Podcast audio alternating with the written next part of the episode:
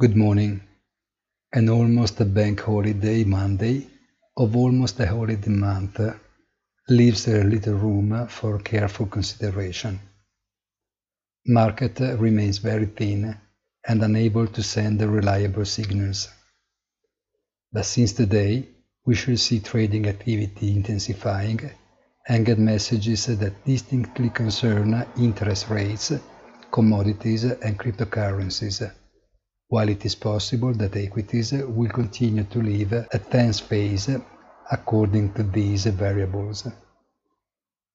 The echo of the Bundesbank words, which proves to be not aligned with the official position expressed by the ECB on how to manage the risk of fragmentation, opens a new very delicate question mark that certainly does not contribute to calm down the mood of the markets. Have a nice day and please visit our site easy-finance.it.